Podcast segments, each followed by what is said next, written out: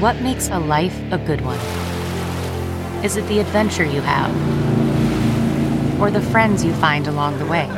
Maybe it's pursuing your passion while striving to protect, defend, and save what you believe in every single day.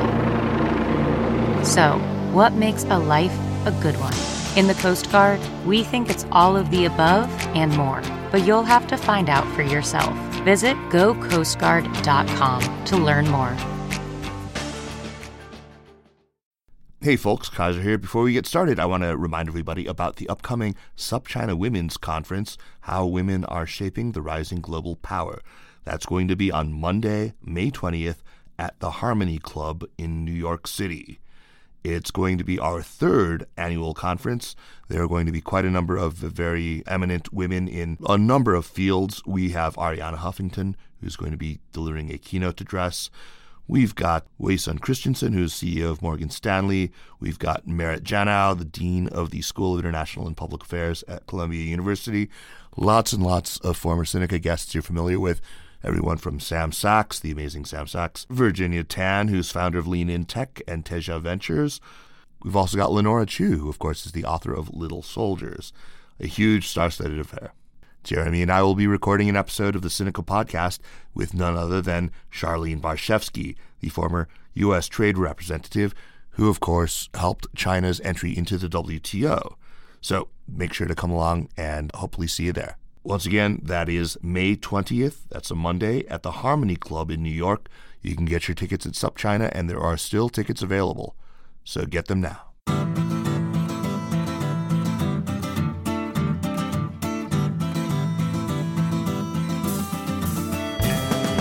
Welcome to the Sinica Podcast, a weekly discussion on current affairs in China, produced in partnership with SupChina.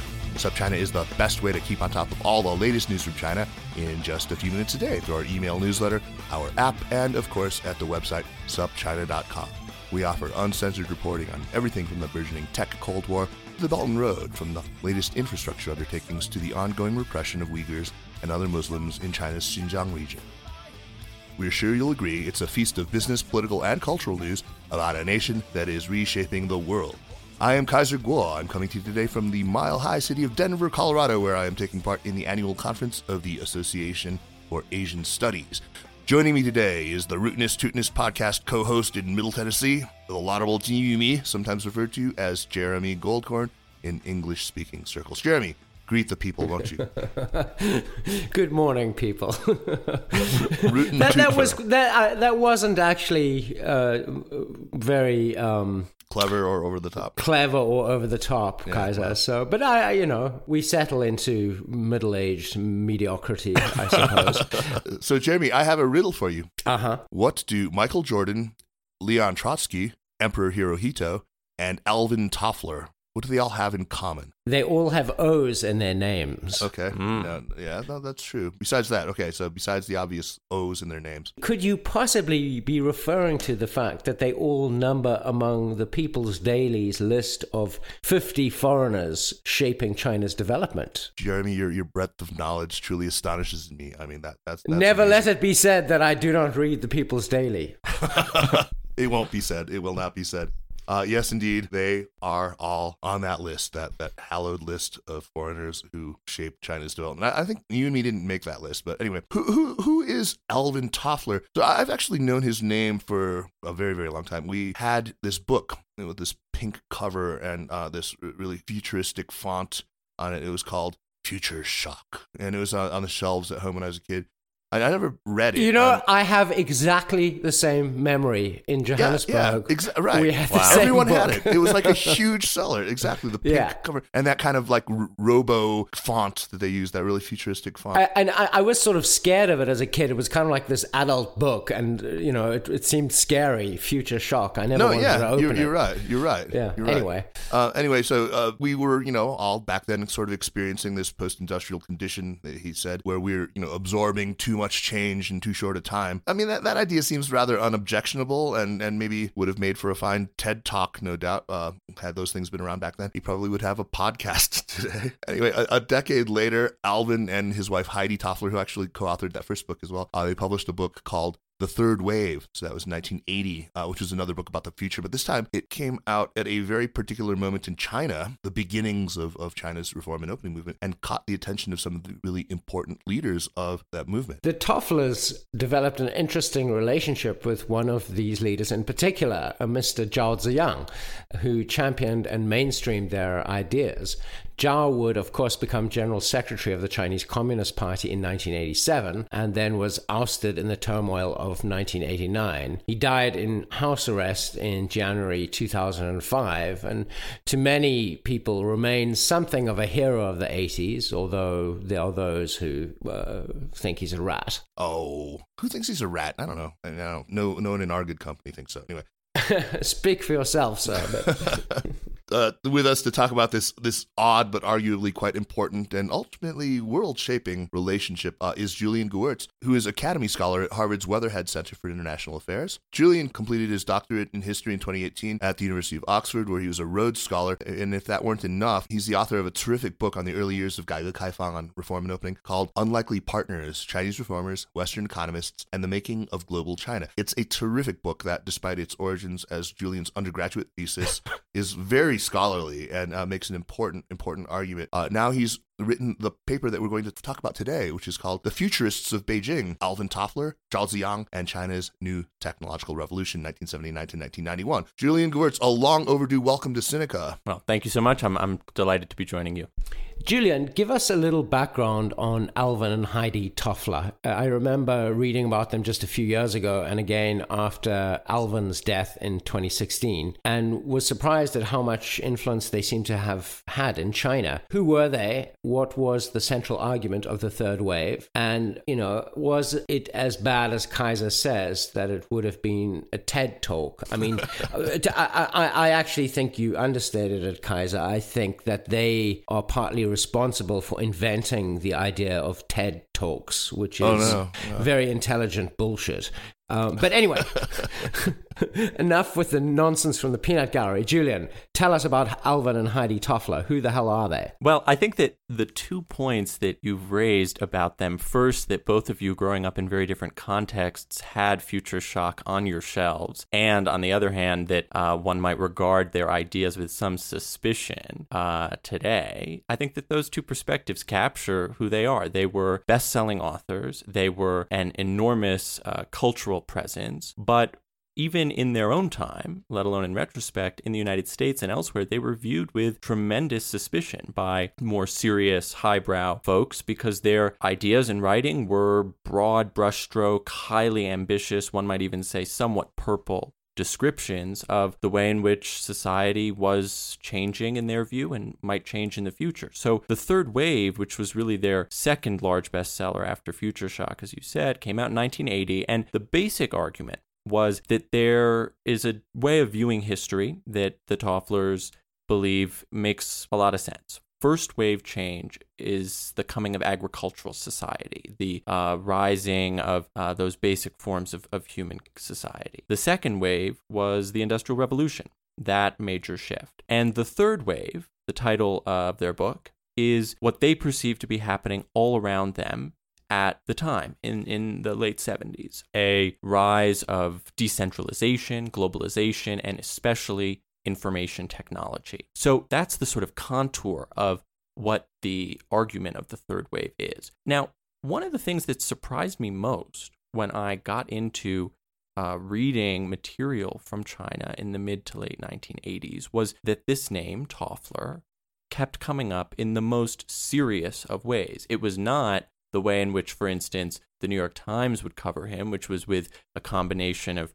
uh, wonder and condescension. It was being taken deadly seriously. So it'd be like if if if we saw Tom Friedman's name showing up all the time now and uh, Sure, yeah. I mean, I think I think even even more extreme than that. I mean, I've I've struggled to come up with a really tight analogy, uh, you know, in large part because of perhaps a personality trait of not wanting to offend. But uh, there it, it it's pretty it's pretty remarkable to think about. And I think that in the Chinese context, what we can see from looking at the materials, and, and one of the things that I argue in this article is that Toffler resonated with priorities that already existed in China and helped bring them in a new and to many Chinese reformist leaders very exciting direction. So yeah, I mean, you can totally see why it fit in. But I mean, just talking about it in in the non-China context, these observations are either so spot on they kind of blended seamlessly into. I mean, they, they sort of became part of, of the mental furnishings for, for us, or they were just so banal that they weren't even worth commenting on. Right. Well, some of, which was it? So some of some of his ideas are pretty uh, outlandish. For instance, he predicts that computers rising will lead to every home having what he called an electronic cottage, uh, which was a sort of separate room. He didn't he didn't anticipate how small computers would get, but he did think that everyone would, would need one. And so there would be a sort of electronic cottage in the back where you would go and do your information age activity before returning to your domestic setting. That's quaint. uh, so there are certainly some things like that where you can see predictions that misfired. There has been a somewhat interesting series of, of articles written, including by Farhad Manjoo at the New York Times, about maybe we should go back to Toffler and see some of his predictions have borne out. Certainly the prediction of information technology completely overtaking every aspect of our lives was prescient and in 1980 was was certainly not a given. It wasn't? You don't think it was a given back then? I mean i think yeah okay that's, oh that's no I, I, I definitely not. I mean I, I remember an old family friend in johannesburg was the uh, daily telegraph correspondent uh, for africa. And when this wasn't even in the 80s this was in 90 about the time i left south africa. So the internet was just getting going. 95 94 it must have been. And i remember remember Chris Munyon, his name was, laughing at the idea of websites replacing newspapers. I mean, that was 1995. 1994. So, I mean, I, I don't think that was a given in 19, in the 1980s at all, Kaiser. Okay. Well, I mean, I, I'm the guy who remembers having a passionate dispute with a guy who, who insisted that graphic user interfaces were going to supplant DOS. And I said, no, it's never going to happen. That's just no. I knew all the keyboard commands on, you know, on WordStar or whatever. Right. So, yeah, yeah. Okay, so yeah, I, do not count my predictions for anything. I, I am no Alvin Toffler. No, no. So, uh, Julian, do we know how Zhao Ziyang came to learn of the works and the ideas of the Tofflers? Uh, Alvin Toffler visited Beijing in December of 1982. What do we know of what happened on that trip and whether uh, there was much of a buzz among the reform minded bunch in the government uh, uh, on the occasion of Toffler's visit? So, the really important context for Toffler coming to China is a topic that I've written about in, in the book that Kaiser mentioned and, and elsewhere, which is that beginning in the mid to late 1970s, Chinese officials and intellectuals began, as the Cultural Revolution ended, Mao died, and Hua Guofeng and then Deng Xiaoping came to power. They began to search the world for ideas that were of interest, might inspire, and might have relevance to China's modernization. So the translator who actually brought Alvin Toffler's works to China initially, uh, a man named Dong Leshan, he went to the United States to scout new ideas. It was a trip to find what books he should be translating. And on that trip, he came across a lot of American intellectuals he met with in his recollection talking about the third wave, talking about Alvin Toffler.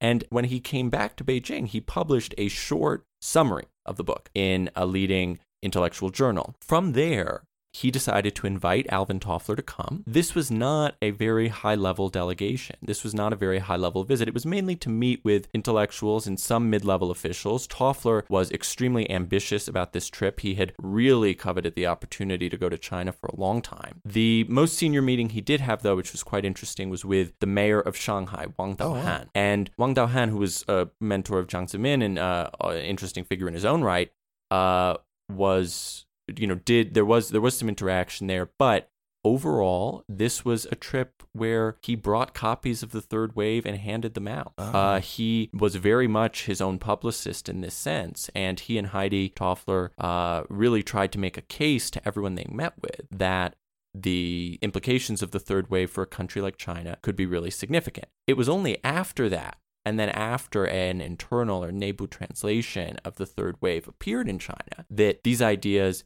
got to the state council where Zhao Ziyang was based as premier at that time. And it had a pretty uh, quick turnaround from its first appearance in China to in October of 1983, Zhao giving a speech at a conference that he convened on what he called the New Technological Revolution, where he specifically cited Alvin Toffler in the third wave and talked about what those ideas had had meant to him. Uh, Dong Leshan was he, the translator. Uh, was he? Did he hold office? Was he a ranking bureaucrat of any kind? Or I, be- I believe he had been uh, at the Xinhua apparatus in Ah, the in the state media apparatus before, and he's a, he's an interesting figure. If I'm not mistaken, he translated 1984, and uh, he also I think did the second authorized translation of Red Star over China Hmm. in updated for the for the post Mao era. It's funny. This is in some ways a story of China for foreigners in the 80s and 90s. You could have any shtick if you were a hustler.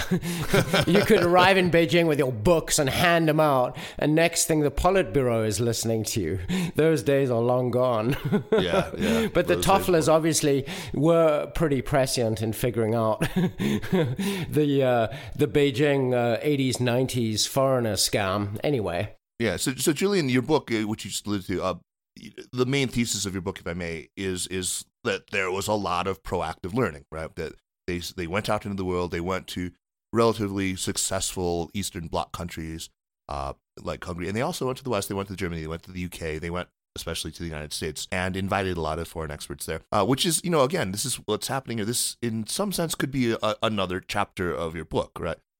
At the time that you wrote your book, were you aware of the Tofflerian influence? You know, I had come across in material that I was looking at Toffler's name. He was so popular at a certain point in the 1980s that it's hard to miss if you're going through uh, intellectual publications or looking uh, looking through the records of what uh, some officials were talking about. But my first book was focused pretty tightly on economists, and while Toffler's ideas had real implications for technology policy and modernization policy, which of course are intimately tied to economic development, I was was only marginally aware, and it was one of the things that I knew that I wanted to come back to and that I wanted to think about. But to be totally frank, I did not expect when I started looking into it that I would end up finding a story from the Chinese perspective, a very significant interest that was more than just an intellectual craze or a fad, but that really connected to fundamental questions about technology policy, how the Chinese state should support new technologies, and in a sense, the future that the Chinese leadership was envisioning for China itself.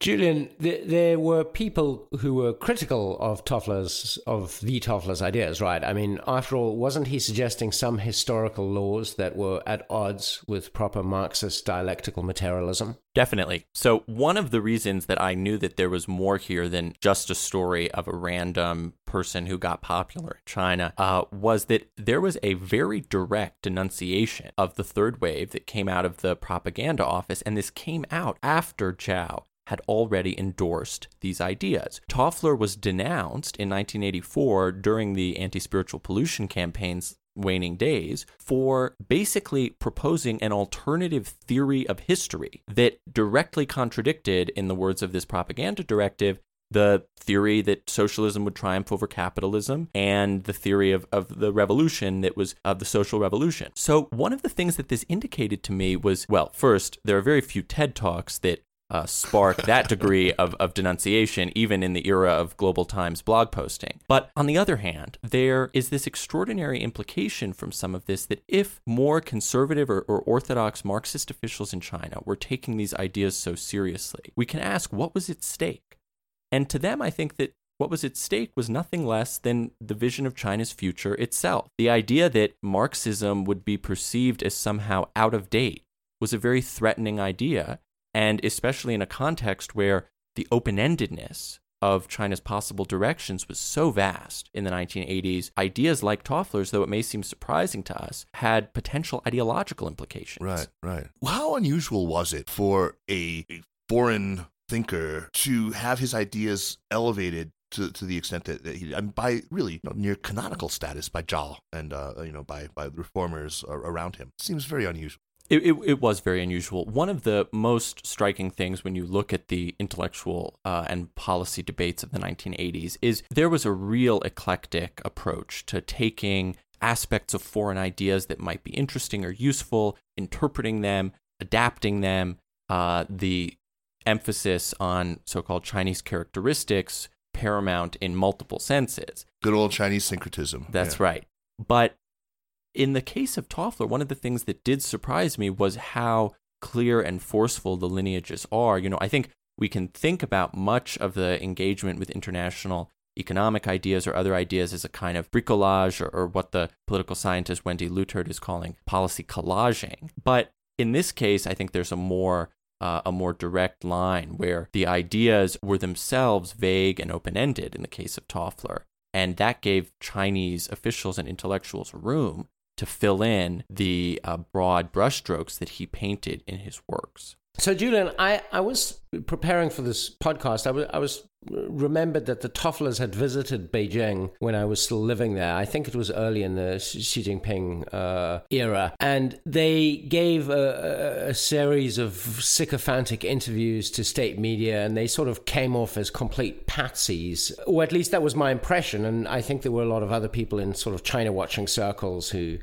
thought their cheerleading was kind of disgusting, or perhaps we're just jealous of their access. Um, did you follow that? So I didn't follow that closely, but I do think there's an interesting trend here where thinkers who have perhaps felt that their legacies in their home countries are not so secure, who have perhaps felt that uh, they are the subject of, of some derision at home, find an alternative world, an alternative so-called socialist marketplace for ideas. The big in China phenomenon. right, exactly. And and you know, I think that we always have to be uh, very, very aware and cautious of what the implications of that are because of course, one of the challenges is from the perspective of an individual, it may seem simply like an opportunity for self promotion. But in a system where ideas, especially in the Xi Jinping era, are so controlled and where the space for discourse is narrowing, the phenomenon of the useful foreigner becomes, I think, very, very present and, and something that all of us have to think about in terms of what we say and how we say it and how it might be used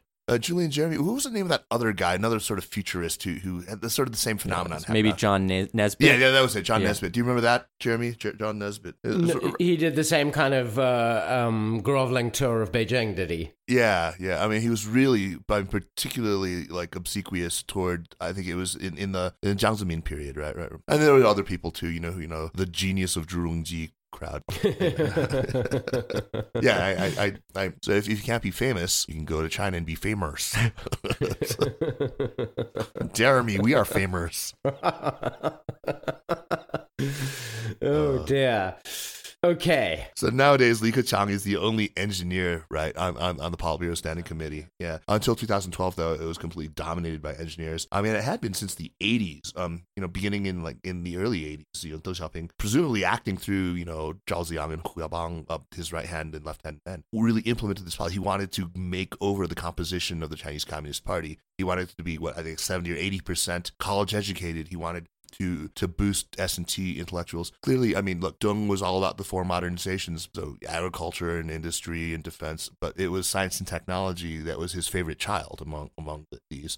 Um, he really kind of set this whole technocratic tendency very much in motion. Was there a Tofflerian influence in this? So I think this is a case where we can see an existing really dominant strain in Chinese politics in this period, long predating any appearance of Toffler. Okay, so, yeah. I mean, for for Zhou Enlai and then for Deng Xiaoping, the crucial importance of science and technology is a driving factor for so many decisions that they made. It's part of the reason for the opening to the United States. It's certainly part of the reasoning for the reform and opening policy. So there is a really dominant strain of the whole history of the People's Republic of China where trying to master advanced technologies is one of the motive forces behind a lot of Chinese politics. One of the really interesting questions that occurs in the 1980s is how to actually do this, how mm-hmm. actually to turn these broad goals into concrete policies. And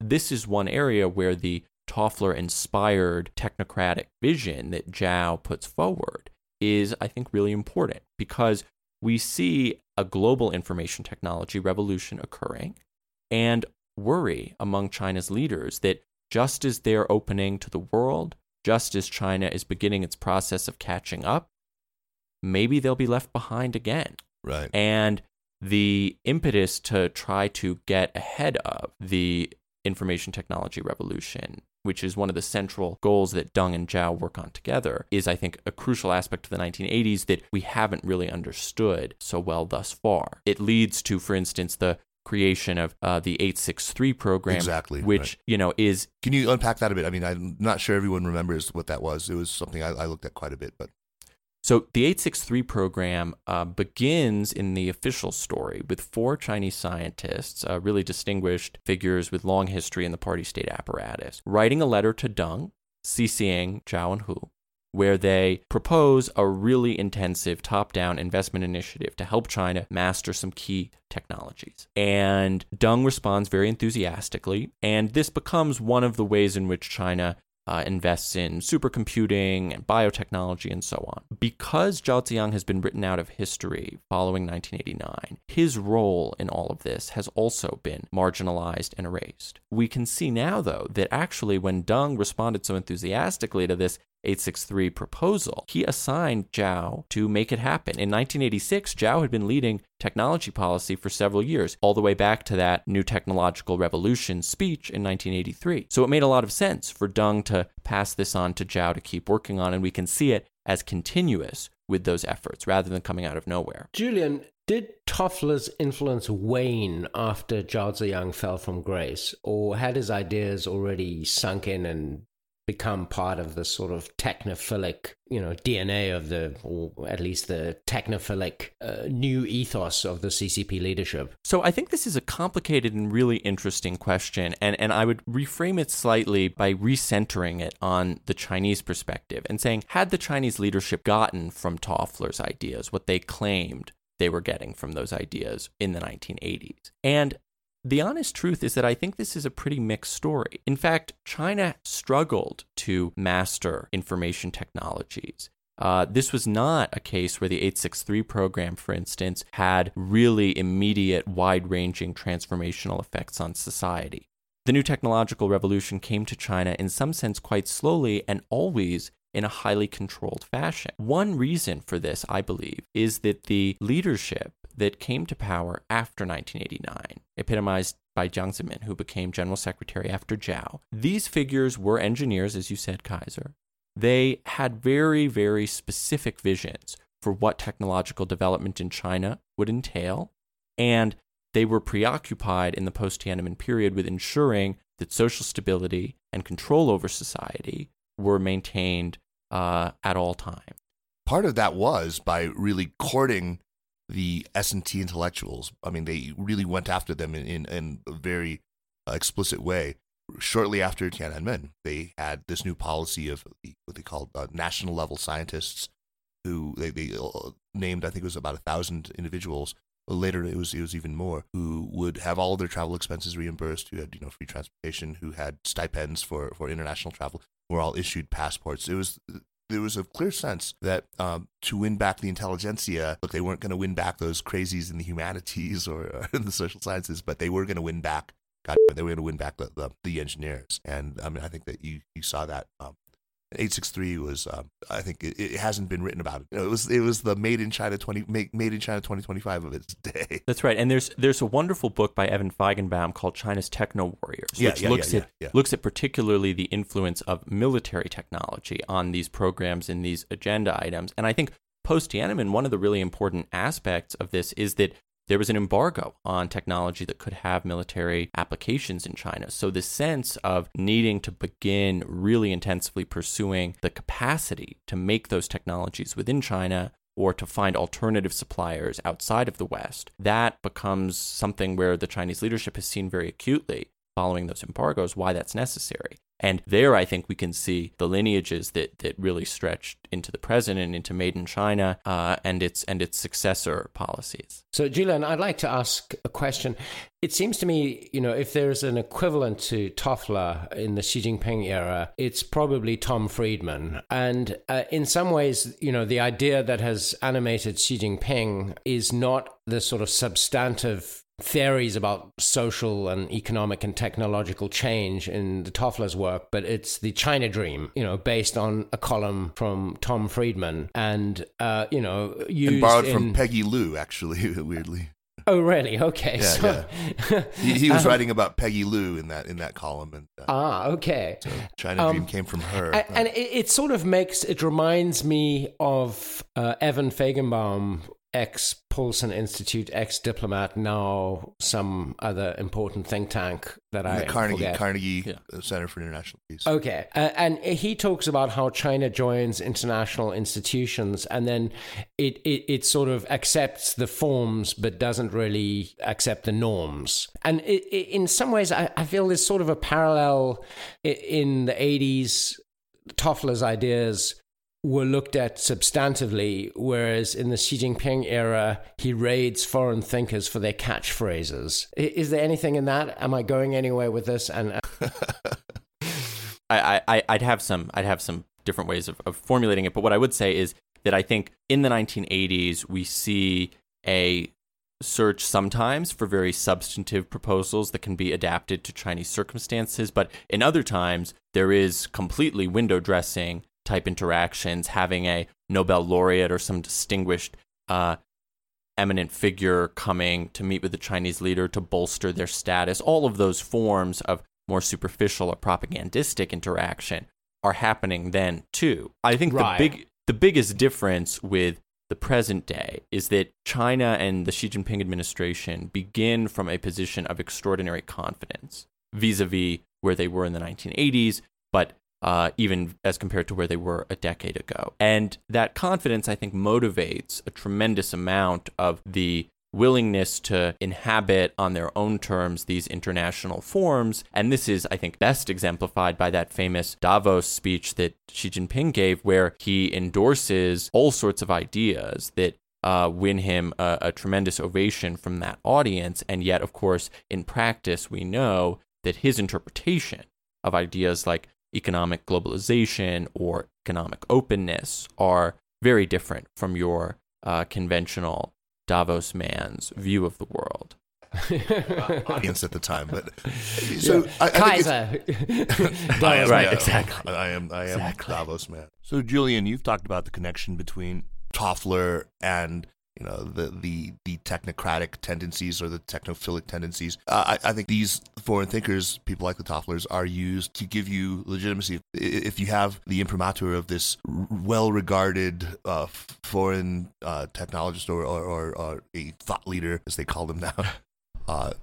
That's great. But I think what was not arguable is that there is still the legacy of this technophilic craze today. I mean, I often talk about this. You just don't see the kind of anxiety about technology in China that you see now in the United States, whether you're a parent and, you're obsessing about screen time. You know, Chinese parents don't. China is sort of the land of, of techno nerd empowerment in, in a lot of ways. It's a place where there's so much, you know, STEM is, is given so much veneration over humanities or social sciences. the Uh, nerds are the jocks in high school. Exactly, but and, but and they don't even ride by in the Camaro, roll down the window, and shout "jock" at you. You know, yeah.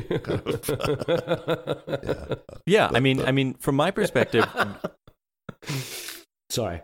It's okay. No, no, no. Um, from my perspective, one of the things that I have become really aware of, and I think that I want to try to understand more, and I think we all in the in the United States need to try to work to understand more, is for a long time we had a vision of the way that technology uh, was going to emerge in China, the internet in particular, that was really about us, about the United States. It's it was like always been about us, Right. Well, of course it's right. Of course, the the endless solipsism of any observer, you know, is is there. But but the reality. Well, the that- endless solipsism of the American observer, one might. Uh, You said it, not me.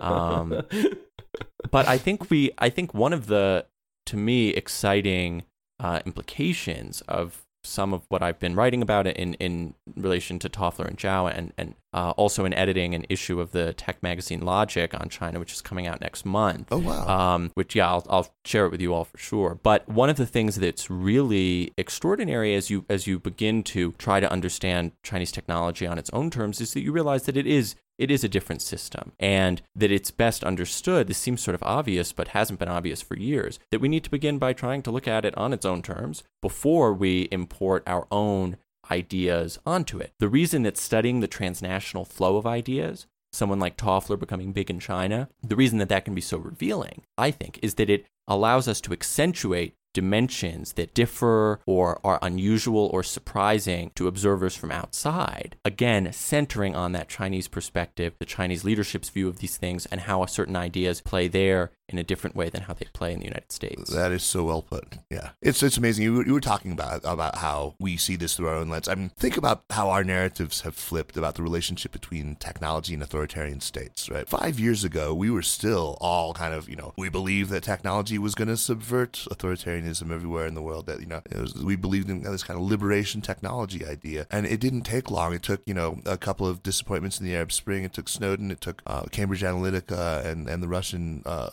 to suddenly make us believe that technology was the handmaiden of authoritarianism. Uh, it's really a kind of strange thing. And then, of course, China is, is the repository of all those fears. Right. So I do think there's this kind of techno Orientalism that we can see where there's a projection onto China of, you know, is it some sort of land of digital opium dens with internet addicts in internet cafes? Oh my God, this is, is great. It, well, this it, is it. You Are know, you, this is techno Orientalism is your coinage. I don't know. I'll have to check. I, I I think so, but you know, in this day and age, you're absolutely right. Digital opium dens. That's what. Right. We, you know, or is it or is it you know some Shangri La where they have all the secrets of AI? So I think I think that we have to really unpack those myths that we consciously or unconsciously feel, uh, or I mean, we is the wrong word, but that many, many people in the United States, at least those who design magazine covers, seem to feel.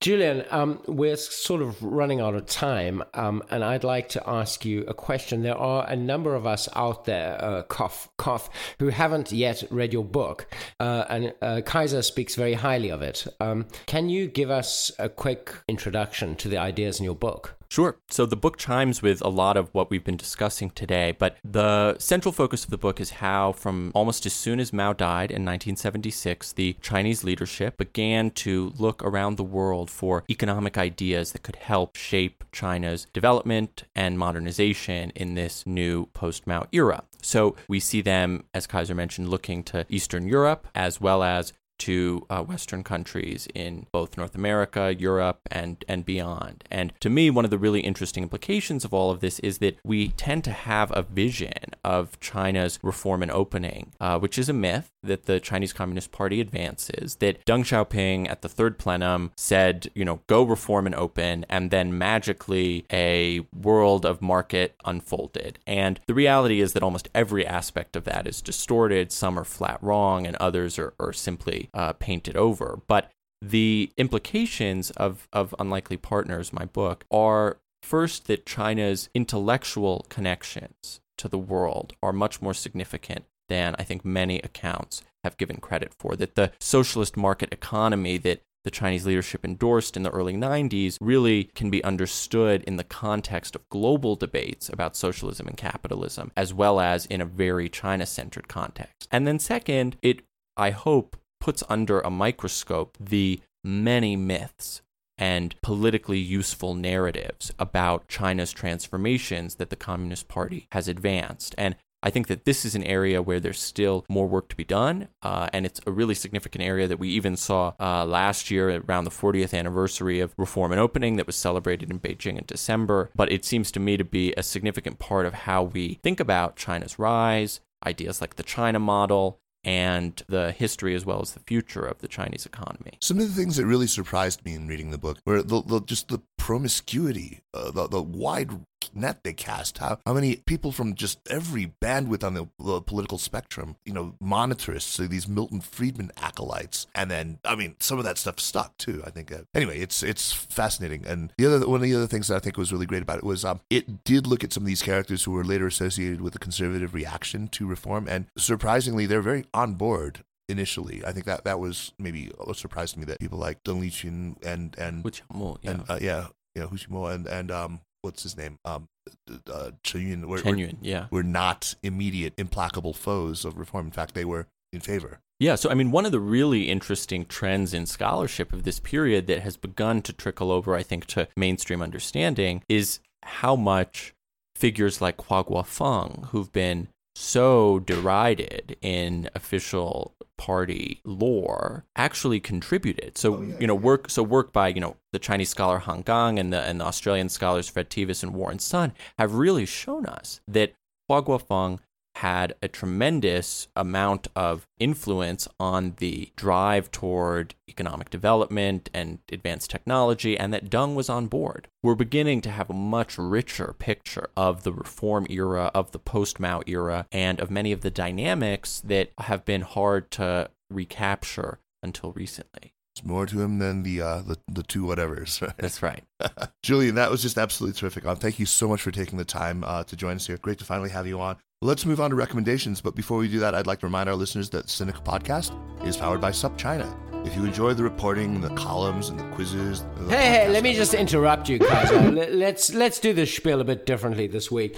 So, I'm Jeremy Goldkorn. I edit the daily newsletter that we produce at SupChina. There's a free version that, that you can get that uh, highlights one story.